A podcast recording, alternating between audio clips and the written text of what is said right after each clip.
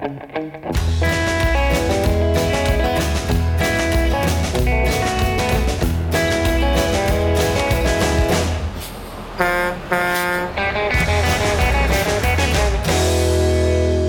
Hello and welcome to another edition of On the Road with Legal Talk Network. This is Lawrence Colletti and I'm the host for today's show, which is being recorded on location at the 2019 ABA annual meeting in San Francisco, the Paris of the West. And joining me today, I have a guest that's uh, right out of his session. His name is Justin Miller. Welcome to the show. Thank you very much. Glad to be here. So you just got done presenting, and I believe the name changed. It was four big. Now it's five big cash flow mistakes to avoid in divorce. And as I understand it, it is sponsored by the ABA section of Family Law. Do I have it correct so far? You do have it. We wanted to give everyone their money's worth, so we added an additional mistake just to uh, make everyone make the time worthwhile. Bonus, extra, yeah. extra bonus. Okay, well, before we get into it, Justin, uh, you know, for our listeners that don't know you or are not familiar with uh, with your work, where do you work? What do you do? Uh, so, once again, Justin Miller. I'm a national wealth strategist at BNY Mellon. Uh, I work with uh, our clients and their outside advisors, attorneys, CPAs. I'm also a fellow of the American College of Trust and Estate Counsel, ACTEC. Uh, I'm also an adjunct professor uh, locally here at uh, Golden Gate University School of Law. Excellent, excellent. Well, again, thank you so much for joining us. And so, just to get us caught up to speed, you know, uh, family law is not an area that I practiced in. I uh, I, st- I did stay at a Holiday Inn, so I feel like I can ask some questions in that, but mostly because I have friends that have practiced in this space. But uh, just so everyone's on the same page, the fifty thousand foot, just sort of general synopsis. Uh, how did you transition? How did this presentation work? So, uh, one of the the roles that I'm in and that uh, BNY Mellon also focuses on is working with family law attorneys around around the country. So, family law itself is very state specific, but when it comes to tax issues, financial planning issues, really you need to focus on some of the federal tax consequences, let alone state tax consequences. And really, it's about how can you help family law attorneys? What is it that sometimes will help them settle a case or help them get through mediation? Or if it doesn't settle, what's going to help them through the litigation? And that's really the focus. What's nice about BNY Mellon, we have a national national practice group that is solely dedicated to working with family law attorneys and their clients. All right, so now we're ready for the uh, the five, the five biggest mistakes. So let's start with number one. All right. So, number one, really, and I'll start even with the genesis of these mistakes, is that one thing that you need to do whenever uh, spouses are going through the marital dissolution or divorce process is that uh, they've got to do a cash flow analysis. Now, certainly part of divorce is really three main steps you identify assets, you value them, and then you divide them. And you certainly need sometimes valuation experts, a forensic accountant. But the question that clients really need help with is with the settlement or the final resolution, and that is is it going to be enough? Is it going to be enough to not just last them one or two years after the divorce is finalized, but will it be enough to last them the rest of their lives 10, 20, 30, or more years later? And so, in order to determine that, you've got to do a cash flow analysis. But not all cash flow analyses are considered the same.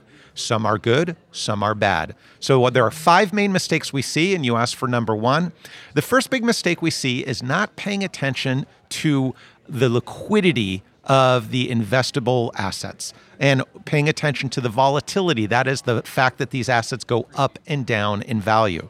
And what I mean by that is most people have certain expenses that they're going to have to pay this year, next year, and future years. And the question is for mistake number one, are they going to have access to the cash when they need it. Those expenses happen every year. And if you're locked up in certain types of investments, especially in high net worth divorces where you have a residence that might be worth millions or private equity investments that don't have the ability to get in or out quickly, the question is are you going to be able to make and meet those expenses? And what happens if you're in a bad economic environment where values go down? So, mistake number one, not paying attention to liquidity and volatility. All right, mistake number two. All right, mistake number two is paying attention to long term needs. Oftentimes we see people going through a cash flow analysis and they only focus on, you know, what's going to happen right after the divorce is final. And don't get me wrong, that is absolutely important. That is absolutely important. But the question is, is the portfolio and investments that you have after that divorce is final, is that going to be enough to last you the next 20, 30 or more years? This is where we see a lot of people in sort of fixed income portfolios, bonds, where they're really just focused on getting income, whether it's from dividends or whether it's just from interest payments. And while that might be good for one or two years, the question is do you have the ability to get growth in that portfolio? And it might be a matter of taking on a little bit more risk but are you really going to have funds that are left in your account to meet your expenses and your goals and objectives down the road? Once again, way in the future, if all you're focused on is income in the portfolio. And I'll give you one example, and that would be let's say you have a bond portfolio now, and let's say a bond for $1,000 gives you 4% interest.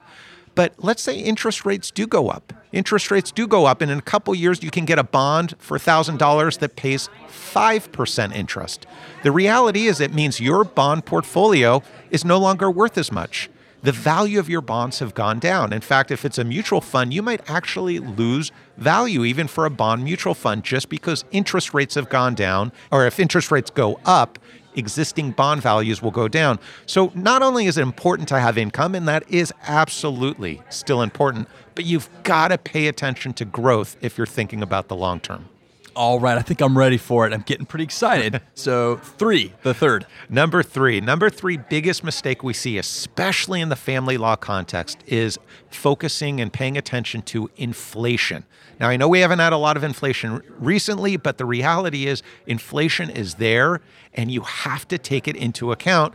Um, and not only inflation, but the fact that different expenses have different inflation adjustments. For instance, the price of milk might adjust adjust differently in the future versus, let's say, healthcare that might need an even steeper inflation adjustment. And the reason it's so important in a family law context is that, in general, for family law purposes, you do not pay attention to inflation. The reason why is for support payments like spousal support or child support, you get the same dollar amount every single year. It would be too complicated to go back to the drawing board every single year and adjust it for inflation and in different amounts.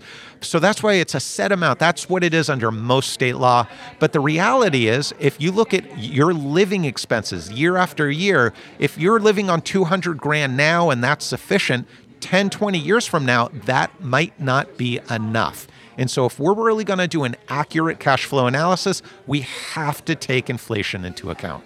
All right. And four, Oh, mistake number four. This is the one I'm probably most passionate about. I'm a tax attorney by background, and that is taxes.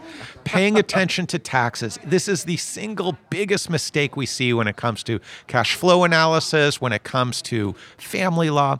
The one thing that's usually uh, assumed in a family law context is that unless you're planning on selling something as part of the divorce or immediately after the divorce, you don't really pay attention to the embedded capital gains. The fact that when you sell that asset, there will be taxes involved in that. And from a financial planning, a cash flow analysis perspective, you got to take into account taxes. And not only about selling assets, but just the returns that you're going to get year over year.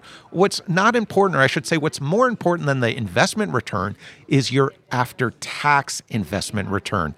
Meaning, for a lot of our clients, it doesn't matter whether they get a 7.1 or a 7.2% investment return. What's more important is what is their return after taxes? So, if you have an advisor, an investment manager who's churning a portfolio, generating ordinary income from uh, corporate bonds, maybe they're doing short term trading, which is uh, short term gains taxed as ordinary income, they're not harvesting losses, they don't have a tax managed portfolio, those taxes can really eat into a portfolio. And most investment managers are simply happy to just show you what the returns are. They don't tell you what the after tax hit is going to be. It might show up on the tax returns, and the accountants might get the 1099s and the partnership K1s. But when it really comes down to it, if you want to do a, a, true cash flow analysis that will really be in the best interest of a client, especially in a divorce, you've got to pay attention to the potential taxes from embedded capital gains, how you time sales of assets, and then in the ongoing management, you've got to be tax sensitive. Well, that kind of ruins the uh, saying to me. There's uh, two certainties in life: death and taxes. Doesn't sound like taxes are a certain thing all the time. Well, they, uh, taxes are a certain thing, unfortunately, but the reality is the the number of financial managers and investment managers that pay attention to it that is not certain. In fact, we did a study at BNY Mellon, a three-year study. We looked at 2,700 statements over a three-year period, representing 8.76 billion with a B billion dollars in assets. And what we found from that study is looking at other investment managers, simply looking at their portfolios that where they were managing the actual um, statements. And what we found is 75% of investment managers don't pay attention to taxes. That is three out of four investment managers did no tax management. It's a really scary thing. Wow. Wow. All right. So we're getting uh, a little bit short on time, and I want to make sure we have enough time for my two last substance questions. So, number five. Number five. Uh, well, we can go quickly over this one. And every family law attorney, everyone that's ever been through a divorce is familiar with this. And the fifth mistake is not paying attention to spending to spending. It might be this great settlement. You might come through mediation. Maybe it goes to litigation, but ultimately, once you get those assets, once you have that portfolio, you've got to be sensitive from a cash flow perspective. What are you actually buying? What do you actually need the money for? And we've got to pay attention to ultimate goals and objectives. And that means if you have a big purchase you want to make and you make it early on in the process, that can have a very long term negative effect, especially from a compounding perspective on your portfolio. That let's say a big purchase right off the bat after divorce, that we need to focus on can you really afford that? And it might be a matter analyzing it of do you want or should you make that purchase now versus later? Or even should you be more strategic and potentially, let's say, for buying a second residence or something like that, use a mortgage or use debt strategically for your advantage? All right, so my last two questions, they're related, and uh, this comes out of my many conversations with some of my, my friend attorneys that uh, practice in family law. And so I think one of my takeaway, anyway, is that uh, one of the challenges with family law is not knowing what you don't know. And so, meaning you don't know enough about your client, their situation, and so you need to ask some questions. And so, uh, two basically related questions. You know, you're a new client, you're going in, you're having a divorce, unfortunately, you know, talk with your attorney what questions do you need to be asking your attorney? Um, so, so, a couple questions. Well, I mean, I'm not going to get into the family law aspects of it. There's a lot of questions you need to talk about with your attorney when it comes to family law. Um, maybe one of the first ones is Are they a member of the ABA family law section? Uh, that's important. That means they're uh, not only part of a wonderful national group of great attorneys, but they're focused on continuing education. So the ABA family law section would be an important thing to consider. Um, the other organization that is absolutely fantastic is AAML, American Academy of Matrimonial Lawyers, members of the Academy. It is very, very difficult to become a member of that group. And so those are some of the best family law attorneys out there, both ABA family law section and the AAML. But part of the process with a good family law attorney is that no family law attorney knows everything.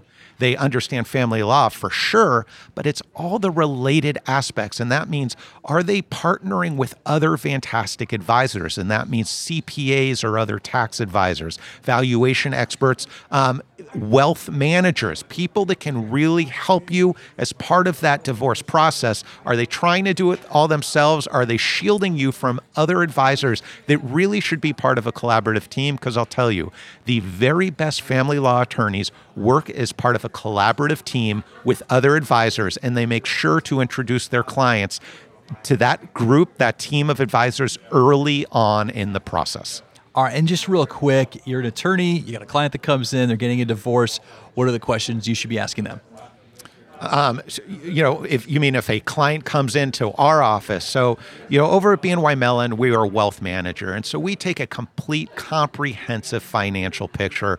And we've had situations if you're getting a divorce, first thing we want to do is get you in front of a good family law attorney. That's going to be number one. But where you really want to know in choosing a good wealth manager, whether it's part of a divorce or for any reason, uh, I'll give you two questions to ask. And that first one is you should ask whether they are a fiduciary. Only a small portion of investment managers are subject to what's called the fiduciary standard, meaning they are required by law to look out for your best interests. Many other advisors are subject to what's called a suitability standard, and that means they do not have to look out for your best interest. They can have two investment options, knowing one is better for you, but option B, let's say, pays them more money that they know is worse for you. A lot of investment managers that are not fiduciaries, they can take option B put you into it. It pays them more. It gives you a worse return. They don't even have to tell you. So the first question to ask is Are you a fiduciary? The second question to ask is, frankly, how are you paid? A fiduciary was happy to tell you how they're paid. Often it's a percentage of fees under management. The more you invest with them, generally the fee goes down. And the fee should be fully disclosed. There shouldn't be anything hidden, but find out how they're paid. Because the reality is, a lot of people are paid to push you into products. They push you into products that pay them more, sometimes that they develop. And that's not a good relationship if you're the client. You really want someone that's looking out for your best interest and gets paid to help you, not to help themselves. Well, it looks like we've reached the end of the road for our episode here, but I want to thank our guest, Justin Miller, for joining us. Thank you, sir.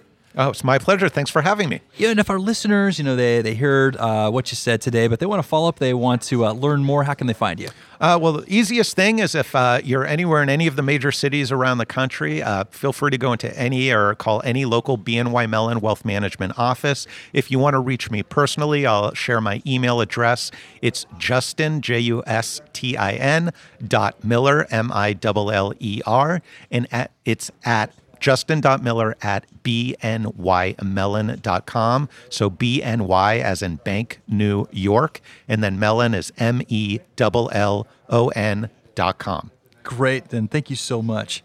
All right. Thank you. I also want to thank our listeners for tuning in. If you like what you heard, please rate review us at Apple Podcast, Google Podcast, or best yet, your favorite podcasting app. I'm Lawrence Colletti signing off from the ABA annual meeting in San Francisco, California. Until next time, thank you for listening. If you'd like more information about what you've heard today, please visit LegalTalkNetwork.com. Subscribe via iTunes and RSS. Find us on Twitter and Facebook, or download our free Legal Talk Network app in Google Play and iTunes. The views expressed by the participants of this program are their own and do not represent the views of, nor are they endorsed by, Legal Talk Network, its officers, directors, employees, agents, representatives, shareholders, and subsidiaries. None of the content should be considered legal advice. As always, consult a lawyer.